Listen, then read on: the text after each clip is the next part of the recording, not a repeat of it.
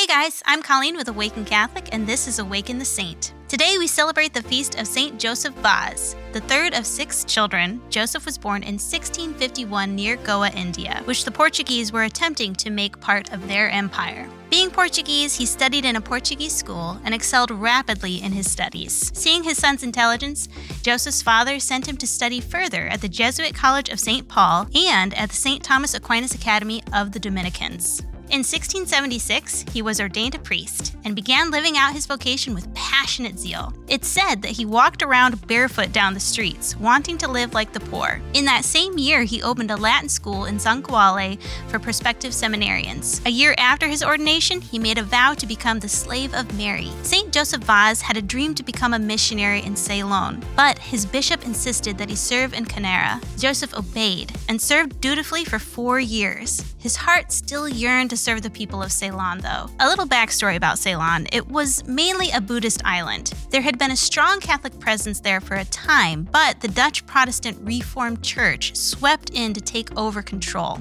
There was even a law put in place that if anyone was harboring a priest or knew where a priest was, they could be sentenced to the death penalty. And so the Catholics either went without the sacrament for decades or converted to the Dutch Reformed Church. That is until St. Joseph Vaz came to save the day. At last, St. Joseph was able to break away and go to Ceylon, disguised as a beggar. He went from door to door asking if anyone needed to receive the sacraments in secret. Two years later, the Dutch authorities started to notice Joseph and began to suspect him, so he traveled further into the Kingdom of Kandy, which was outside the Dutch authority. This would become the center for Father Joseph's mission. There, some of his support grew until the king discovered his presence there and accused him of being a Dutch spy. Unfortunately, this landed Joseph in prison. Luckily, the prisons in Kingdom of Kandy weren't all that terrible. He was allowed to do whatever he wanted so long as he didn't try to escape. Naturally, Father Joseph started a hut church, converting many fellow prisoners, and later an actual church was built there. While imprisoned, a serious drought occurred in the Kingdom of Kandy, and the king asked